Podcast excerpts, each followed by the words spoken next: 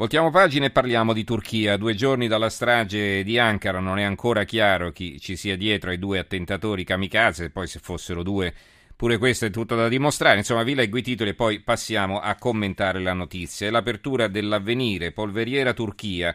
Ankara accusa due kamikaze dell'ISIS per l'eccidio di sabato, ma c'è scetticismo. Il religioso rapito cinque mesi fa è fuggito grazie a un islamico. Il religioso è eh, padre Murad che è stato liberato in Siria che eh, dice qui, non so se è un'intervista o semplicemente una sua dichiarazione, ho resistito nella fede. Comunque a proposito della Turchia, nel, mm, nel sommario c'è quest'altra riga, sciopero generale dopo l'attentato, il paese spaccato. Il fatto quotidiano, la faida dei nemici di Erdogan che fa vincere il sultano, eh, questo eh, è un'analisi evidentemente e il piccolo di Trieste, Ankara insiste, kamikaze dell'ISIS, dell'ISIS, ma i dubbi restano. 800 05 0578 il numero verde, 335 699 2949 il numero per gli sms e con noi Gian Andrea Gaiani, direttore del mensile analisidifesa.it. Gaiani, buonasera. Sì, buonasera a te, buonasera ai radioascoltatori. Allora, intanto ricorderei che fra una ventina di giorni in Turchia si vota e che eh, dopo il mezzo passo falso dell'ultima volta Erdogan vorrebbe eh, puntare a una forte rivincita. Allora, analizziamo queste ipotesi una ad una.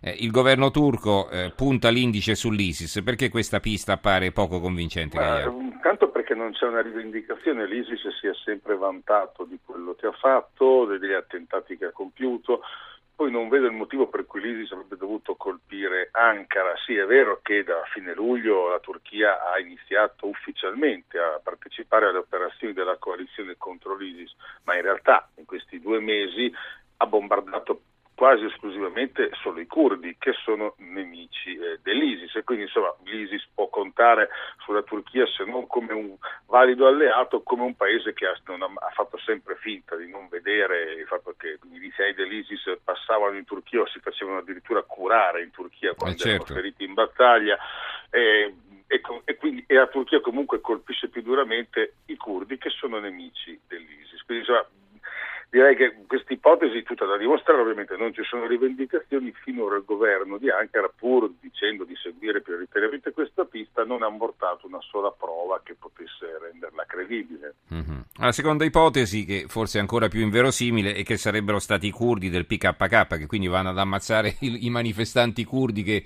che, appunto sfilano per la pace, insomma, no? eh. Ma, eh, a parte il fatto di ammazzare i, i, i curdi, che insomma, voglio dire, in una logica del tanto peggio, tanto meglio, potrebbe anche essere plausibile, ammazzi i tuoi in modo che nessuno sospetti di te, ma qui siamo nella fantapolitica ovviamente. In realtà i curdi hanno dichiarato una tregua unilaterale, il PKK, in vista proprio delle elezioni del primo novembre. E poi, guarda caso, questa recrudescenza di attentati in Turchia si è verificata dopo la sconfitta elettorale del 7 giugno scorso, più che sconfitta in realtà il partito del, del Presidente, la KP, ha soltanto perso la maggioranza assoluta. Da allora si è parlato di fare un governo di unità nazionale, di un governo di coalizione con i nazionalisti, nulla di tutto questo si è realizzato c'è un'escalation in, in, in, questo momento, in questi mesi, eh, di azioni terroristiche e da quando Erdogan ha stabilito che il primo novembre si vota, e ovviamente ci sono, oltre alla recrudescenza delle azioni militari, ricordiamolo, i curdi hanno, hanno annunciato una tregua unilaterale respinta dal governo di Ankara pur in vista delle elezioni, che ha detto noi continuiamo le nostre operazioni militari che sono contro i curdi. E allora insomma la pista curda in questo momento, curdi che ammazzano curdi dopo aver annunciato mm. una tregua unilaterale, sta in piedi molto poco. Allora, c'è però una terza ipotesi della quale invece in Turchia non si parla perché, diciamo, non è molto, tra virgolette, igienico, no? Eh, se mi passate questo Beh, termine. Mm. Se la scrivi sui giornali prenderai sicuramente un sacco di legnate, il giornale verrà chiuso, si finirà tutti in galera con un bel processo per alto tradimento. Del resto la democrazia eh, attuale, lo dico tra virgolette democrazia, che regna in Turchia eh, evidentemente piace a tutti perché nessuno dei partner eh, della Nato, la Turchia è nostro alleato nella Nato, ha mai avuto nulla da ridire in maniera palese in maniera, e ad alta voce su questa situazione, e però in tanti blogger, in tanti, insomma, in tanti analisti hanno evidenziato il rischio che proprio perché Erdogan vuole vincere e sta creando le condizioni perché, o cerca di creare le condizioni per ottenere un ampio consenso. Una di queste condizioni è quella di, ipotesi ovviamente, di creare un allarme terrorismo, una strategia della tensione che sull'onda della minaccia terroristica coalizzi o comunque catalizzi la, la, il voto dei, dei, turchi intorno alla sua figura di presidente forte e al suo partito come elemento di stabilità. Il gioco però non sembra riuscire a giudicare dalle contestazioni violente e forse come si può dire eh, il suo gioco è stato sgamato. Del resto eh, Erdogan, ricordiamolo, ha il controllo totale dei vertici militari e soprattutto ha il controllo totale con uomini di sua fiducia dei vertici dei servizi segreti e turchi. Poi tra l'altro dopo, e questa è l'ultima domanda che ti faccio, dopo, dopo l'intervento russo in Siria le carte si sono rimescolate, Erdogan non è più protagonista e magari forse in Turchia pensano che sia più pericoloso l'ISIS di un vicino come Assad o di un partito curdo forte, no? Che ne pensi?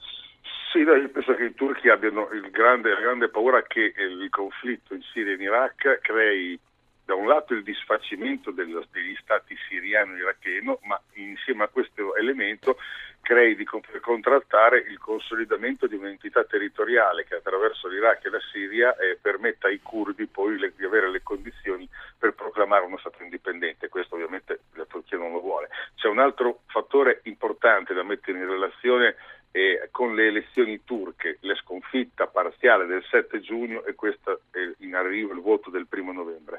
Una parte degli analisti turchi dopo il 7 giugno eh, valutò che la perdita di consensi della KP era dovuta anche all'ampio numero, un paio di milioni almeno di profughi siriani, più i tanti eh, afghani, i tanti iracheni che erano, vivevano, vivono in campi profughi, a volte bivaccano nelle grandi città turche eh, e che, eh, che hanno creato malcontento tra la popolazione. Guarda caso, dopo quel voto, il flusso di migranti clandestini, di immigrati, di profughi, ognuno li chiami come preferisce, dalla Turchia verso l'Europa, attraverso il mare, verso la Grecia e poi insomma, attraverso i mm. Balcani, è decuplicato e, nulla, e, tutto ci fa pensare che in vista di queste elezioni del primo novembre Erdogan abbia tutto l'interesse ad alleggerire questa presenza di immigrati in Turchia per guadagnare qualche consenso più. Insomma ci sono tanti fattori che anche a un analista sprovveduto fanno pensare che Erdogan stia preparandosi per avere le condizioni migliori per riottenere la maggioranza assoluta alle elezioni del primo mm. novembre.